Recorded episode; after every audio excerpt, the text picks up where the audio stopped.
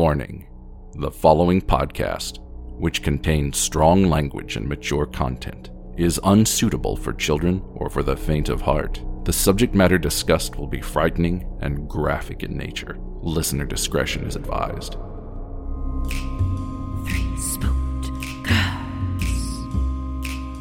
Three spooked girls. When you wanna hear about the paranormal, you get the spooked girls. True crime that makes you hypothermal. With the three spooked girls, stabby snippets will give you dreams. Tara and Jessica will make you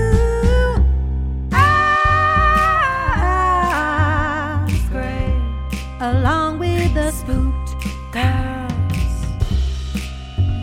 the slaughter, we on that haunted ground. The three spooked girls. Hey there, Spooksters, and welcome back to another episode here on Three Spooked Girls. My name is Jessica, and as always, I am joined by my favorite ghoul friend, Tara. Hey, spooksters. Today, we are doing the final episode of the Barbie and Ken Killers. The final one. The final countdown. Do-do-do-do. Yeah, I'm actually really excited for this to be done. Yeah. Mainly because, like, we've started OJ, Mm-hmm.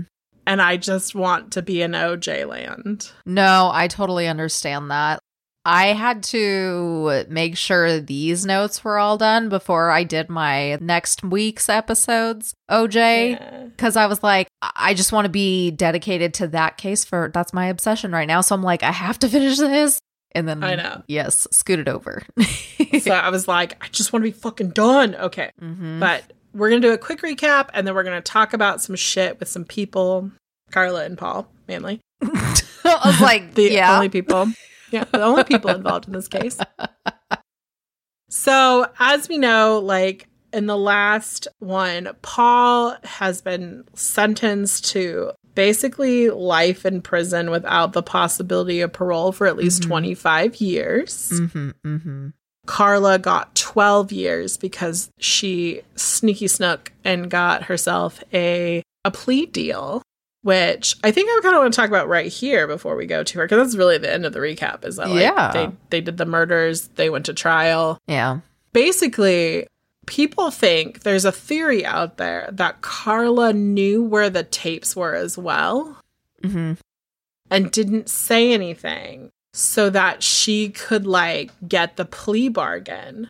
Mm. and then because the how it all has kind of like come around is Mhm. that Karla she really benefited from those tapes not being seen because if she if the tapes had been found before the plea deal had been if the ink had dried before it dried on that Mhm. plea deal Karla would have gotten first degree murder because you know she left out that she was involved in so many different things and yeah so she went to prison Mhm. Again, she got 12 years because she, you know, testified against Paul. That was part of her plea deal. Right. We remember that Paul's side of the Paul's defense was like it was actually Karla who killed the girls. hmm The whole big thing with that is that like Paul's side was like she did it because she was jealous because he brought these Right. girls home. But really these two were just completely like fucked in the head. There's no way around it. Facts. She started serving out her sentence at the Kingston Prison for Women, hmm but basically, the first few years that she was in there, her mom started having these like health issues every year. Like, she started having these like nervous breakdowns. And Karla was like, I really want to get close to my mom. So later on, she's gonna try, like, she does end up getting transferred, but she like tries to get transferred like closer to her mom. I get why her mom is having like a panic attack segment Mhm. during Christmas, Thanksgiving and Christmas time because they like literally killed her around. They killed Tammy around Christmas, so like, yeah, I was like Christmas Eve. No, I don't remember. or like a little after, Right, right, right. Yeah. Yeah. I think for Dorothy, who's her mom, like you have to think about the fact that like Thanksgiving during the 90s is when they started ramping up Christmas.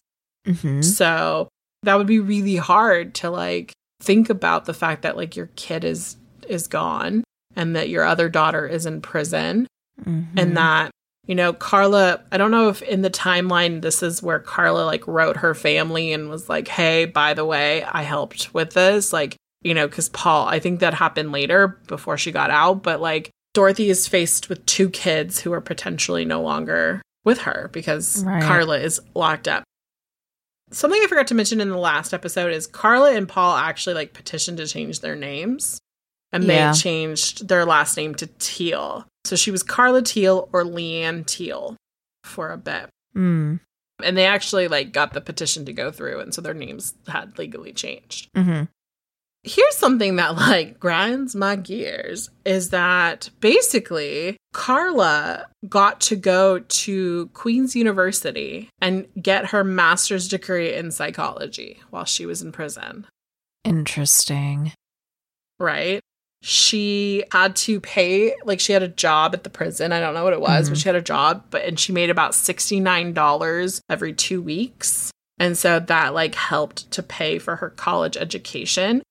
Yeah. So she, you know, she got a bachelor's degree in psychology from Queen's University. And apparently it pissed a lot of people off and it caused quite a, like, a media circus. Like, people were pissed, Yeah.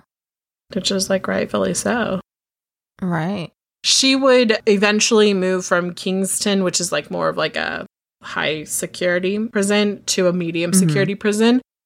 Mm-hmm. And it's the Joliette Institution in the in Joliette, Quebec. And then she even tried to go and be transferred to like a halfway house type scenario while she was still serving out her sentence. So like in 1999. Interestingly enough, though, she was sentenced like she was sentenced in 1995, which means technically by like 1998, 1999, she was up for parole after the 3 years. But she didn't initially apply for it. Sh- I guess she just like I don't know, we'll get to that in a minute, but I just thought that was an interesting fact. Yeah. The halfway house thing, it was denied. They were like, no, thank you.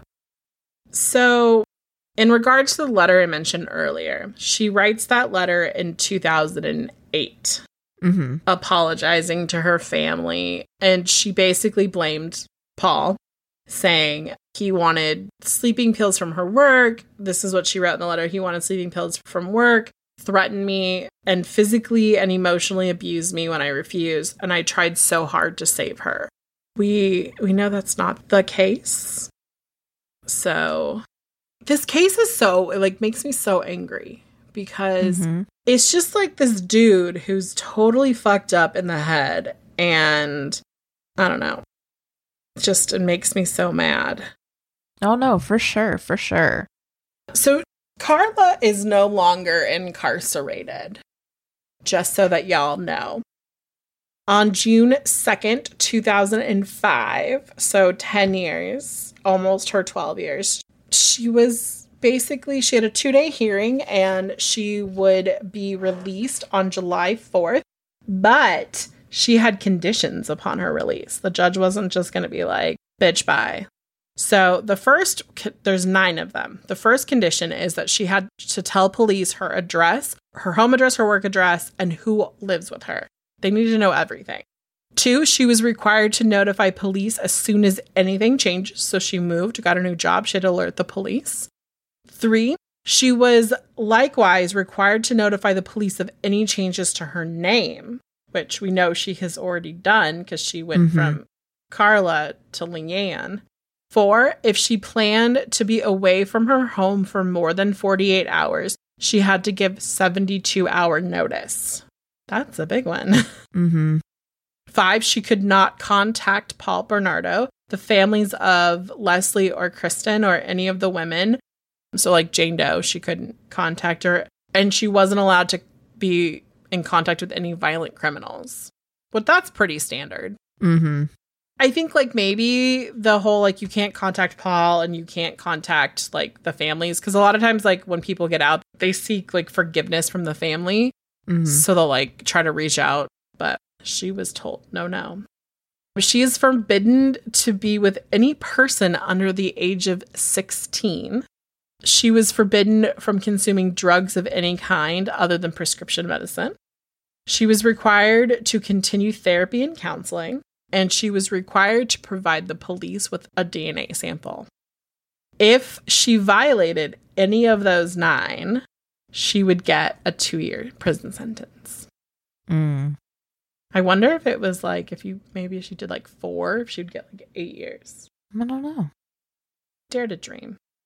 Like I said, she was released on July 4th, and she pretty much immediately did an interview, like right away. Mhm. And she did it in French because in Canada they they're bilingual and Yes. French is their other language. Because I believe French, like where she was at, French was like the native language. Mm. She told the reporter that she chose Radio Canada because she found it to be less sensationalist. I think that's how I say that word. Because it was in French than than if it was in English. hmm I thought that was interesting. I just like to me that's like a weird thing. You get out of prison and you're like, let's sit down with somebody and yeah. Those nine restrictions or conditions that she had did not stay on her very long because by November 30th of 2005, those were lifted by a judge. So she could basically do whatever she wanted Crazy. from that point on. So then in 2007, Karla got married. Oh. Karla has again changed her name. hmm Her name is Emily Timberley. Tim I don't know how to say it correctly. It's Tremblay. I think that's how we say Mhm. it. She fun fact, she married the brother of her defense attorney. And after they got married, they moved to Guadeloupe for a while. So she straight moved to South America and they lived there for several years. And then she moved back after that. She lives in Quebec and she has three kids. And that makes me really sad because here's a woman who destroyed at least three families that we know of and was married to a man who destroyed lots of lives. But don't feel too bad because there's literally whole groups of people who stalk her and they post about her online all of the time. Interesting. They don't want her to slink back into society Mm, I got you. and live a quiet life. They want her Mm. front and center so that people. And I'm of two minds because I'm like, okay, she served her time, which was way, way, way too fucking short. And she's got kids. That's the only kind of thing I really take pause about is that people do this with her kids there. Mm. She'll be picking the kids up from school and people will like shout things at her and take pictures of her and upload them to the internet. However, she did help kill three people and got away with it, basically. Hmm 10 years in prison is not a lot for killing three people. It's not enough No. by any stretch. Even if, like, I have this, like, really strong feeling like she, I don't even know how to say this the right way. So I'm just going to say it and hopefully it makes sense. I understand, like, the brainwashing, like, you get caught up in it and he, and Paul kills one person, Mm-hmm. you know, and you're like, I don't know what to do. And then, like, you get out. But, like, three people, but the first one was your sister. Right.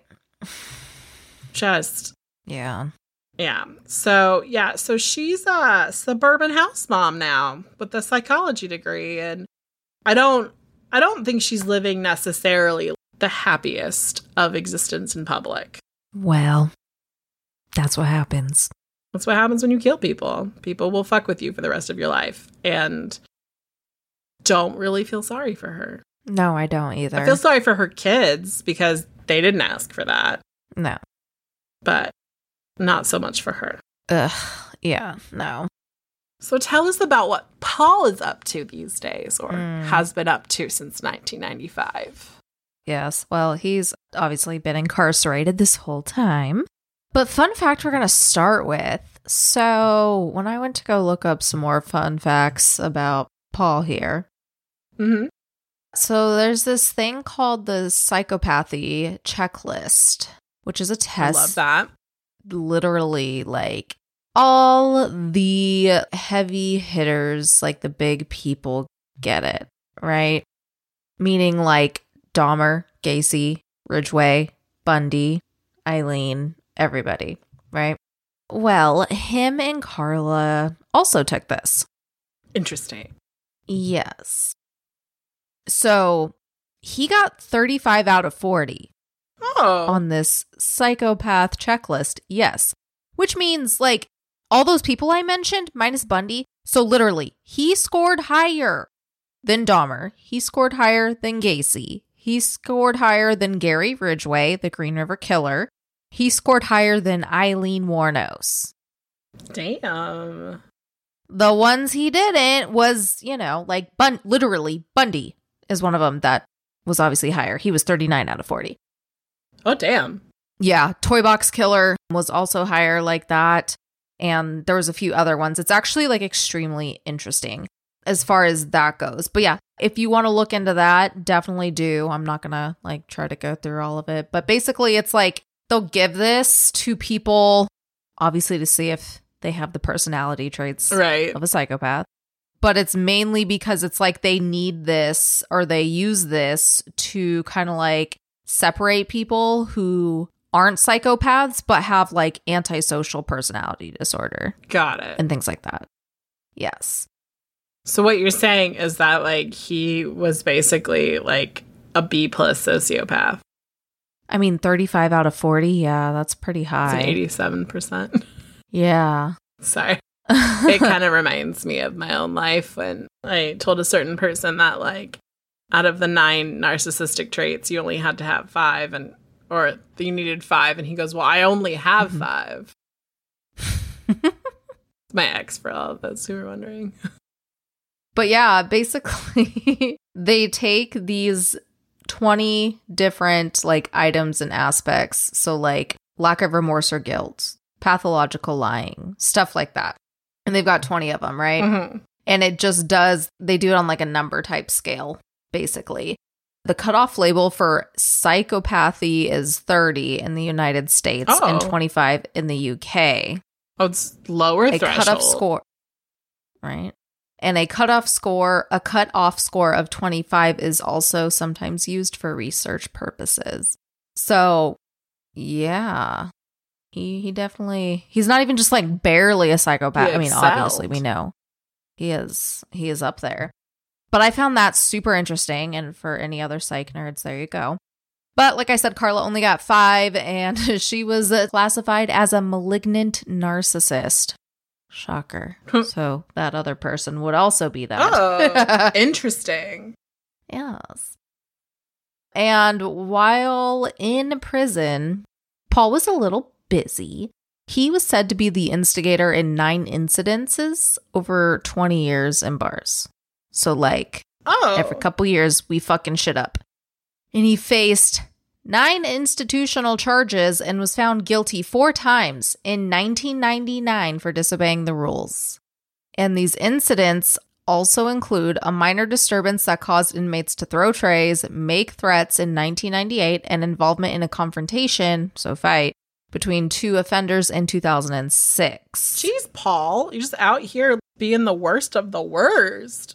Yes. And you guys might have seen him kind of like popping up more in headlines lately because they have been going back and forth since 1999, 14 times to be exact, to try to get Paul moved from, I think it's called Millhaven, so the max security prison, down to a lower security prison. We'll talk about that in a moment. No, absolutely not. He does not need Oh, general well. people. Let me piss you off more. Oh, good. It, it happened this year. It finally was granted, but we will get to that. Is it because he's old now? I mean, he's really not that old. He's in his 50s.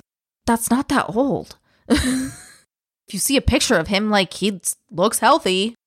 So he would probably go out and do this more. So, okay. One of the tools, and I had no idea about this, that the correction system uses is basically when they're trying to see like what the risk level is, it's called Mhm. the security reclassification scale. And it said since 1999, this scale produced a score that recommended Paul be classified as medium security. That recommendation was overridden 13 times to keep him Wait, in wait. there. So since 1999, it's been recommended that he be a medium security. Well, it's not recommended. Well, yes, like- yes, okay. technically, technically, because but then they override it and they're like, no, fuck you, you're not going anywhere. Right. So he like tests into medium, but like dude instigates four shits in like Yeah, a 12 month span and they're like it's cool let's just let him like you know manipulate people into a riot and a medium security and we'll just end up having the orange is the new black literally, like one of the quotes I have in here, like when they're talking about why to keep him, they said Paul needed quote significant security measures and restrictions on movement. They all fucking knew. That's literally what the report said. Like, why the fuck are you going to be like, okay, never mind? what? well he probably like tried to manipulate he probably manipulated the test Uh, well, that and then like with all those fights and things like that, he Mm. is he living in the do as i say not as i do? No, it's era that of his life. apparently it was presented that he was a victim in a lot of these incidences. oh. Hmm where have we heard that story from paul before? And not only that, but he was classified in prison as a conformist, which means he's been a victim of attempted and actual assaults but not engaged in violence against other offenders or staff. oh so so he being The bitch. oh i like it But no, that's what they that so that was like their, you know, on Paul's side that was their argument was that, you know, no, yes, I did all these horrible violent murders, but I am different now. I'm not attacking people, they're attacking me. Like I'm that's really literally what he's fucking saying. part of me is like, ooh boy, you have some fucking nerve to be like, you know what? I killed at least three people, possibly more we, that you don't know about. But you know what? Angel baby, I'm in here being, t- I'm being abused. Yeah, mm-mm. I'm Oh, sorry, oh. sir. I grabbed I grabbed a snippet from an article. Uh huh. So in 95, they found a razor blade in his cell when he was in solitary in Kingston Pen. And charges were laid and later withdrawn after a weapon was found in his cell in 2018 at Millhaven Institution. It was like a shank situation, Is it because he's the victim and he's got to protect himself? probably. But you guys can tell I really give no fucks about Paul. No, what a fucking like asshole to put it lightly. But okay, so the thing is, like I said, he got moved, right? Mm-hmm. So they actually okay, I I found a couple like articles that kind of just gave us a good overview on that. So basically, this year, the news broke in June actually that he was moved. But they did it in May and they kept it all under wraps. I don't like that. No. Very shady, and I don't like it. Yes. So they were saying he would be moved from Millhaven Institution to medium security La Macaza Institution in Quebec. Quote, the review committee concluded that the decision to reclassify Paul Bernardo to medium and transfer him to La Macaza were sound and followed all applicable laws and policies. I want to be clear that at any point, an inmate can be returned to a higher security level if deemed necessary to ensure the safety of the public or our institutions. And basically, all of Canada was upset. Warranted. Rightfully so, Canada. And apparently, they also gave a very last minute flippant, oh, heads up to the victims' families that he was being moved. I'm gonna put this out there. If Canada is upset, you know you done fucked up because they're nice peoples. Mm-hmm. And in his review to be transferred and all that, so you can see, like, you guys can look stuff up for all this if you are interested in knowing, like, super, super detailed. So basically, he filed to transfer to this place back in November of 2022. He had applied earlier in the year to be moved to Bath Institution in Ontario, but was rejected. But basically, it seems like they were arguing that he would have to be placed at a more structured, medium security environment with greater restrictions on offender movement within the institution. It was noted that the offender, following denial of his application to transfer to Bath Institution earlier in 2022, had subsequently fully integrated with his range, with no noted security concerns with his integration. Given his lack of integration was largely the reason for his transfer denial, the CMT case management team agreed to review his transfer request to La Macaza Institution.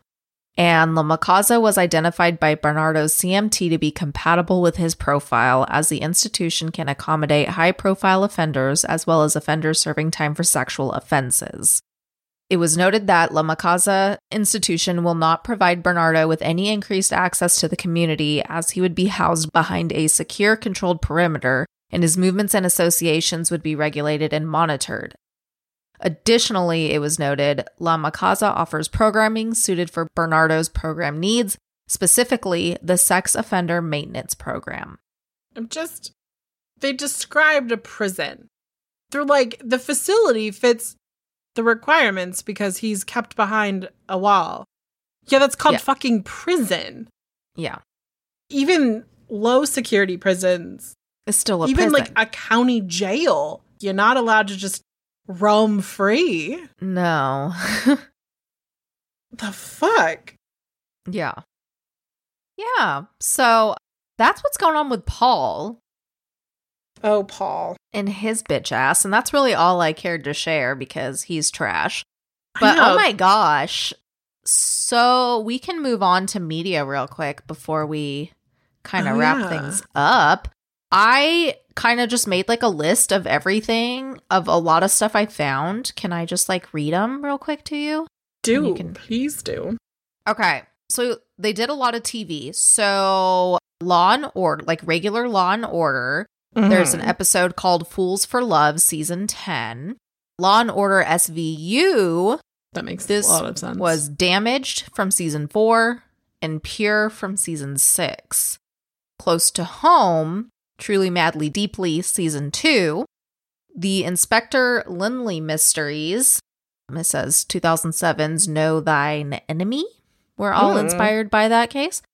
And also, because of that gag reel Jessica talked about in episode, I think like three, Mhm. Fools for Love could not be shown on Canadian television when it aired on February 23rd, 2000. Oh, Yeah. The second episode of The Mentalist, it has to do or is inspired by this case. oh, Yes. There is a Criminal Minds episode, which I'm sure you're Mhm. familiar with. Yes. I am. It's the Mhm. Bonnie and Clyde one. hmm Yeah. It says it's called Mr. and Mrs. Anderson. So, Yeah, like, it's a fucked up episode. Interesting. There was multiple documentaries done. They made that movie. Was it a movie or series? Karla, I don't know. I think it might have been a. or did it not happen? Like I'm confused because it says 2004, but I thought this was like a more recent thing. But maybe no, there was an older one. It was a movie. there was a movie that was older. Yeah, Oh, okay. Well, I never watched that, obviously. I did not either. And of course, one of the newer ones is the Lost Tapes, the ones we've talked about. Mhm. That's on HBO Max or Discovery Plus, whichever one you guys have. Probably other places too, but that one I liked it. It was really good. Also, did you know that? No, I've never watched this documentary because Uh huh. I I don't think I could I wouldn't be able to, but apparently she is on a segment of Don't Fuck with Cats. Is she? And the fact that Luka, I guess, the guy on there was like Mhm, mhm. obsessed with her. Ew. Well, I mean, if you're a crazy person, you might be obsessed with a crazy person. Yeah. Definitely, I like the Criminal Minds episode because it's like it's more of like they reference it, but Mhm. like the storyline is very like these newlyweds get married and they like basically go on an alcohol fueled killing spree across Mhm. the country to like confront her dad. Mm. who had done some bad things to her, and then they killed the dad. Gotcha, gotcha. Mm-hmm. Yeah. Well, I think we're done now. Oh, thank God. like, you guys don't understand the struggle. Like, Tara and I were like, I don't want to do this. We're done with them.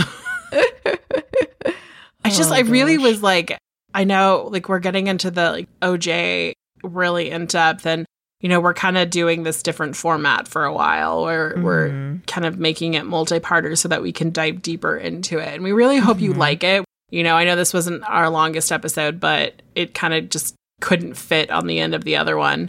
no, wraps us up nicely. It's just like it's so weird, like the whole dynamic of these two. And so I'm glad to put it to bed so that we don't have to talk about it. And just FYI, on on September 12th, the Barbie movie is coming out on streaming services that you can purchase. So Oh. if you want to live a different Barbie life, you can Mhm. next Tuesday. Cool. Anyway, so with that, we're going to go ahead and wrap up this episode. We will see you back here on Monday for another installment of our OJ series. Strap in, it's going to be an OJ month. yes, it is. We'll see you then, guys. Bye. Toodles.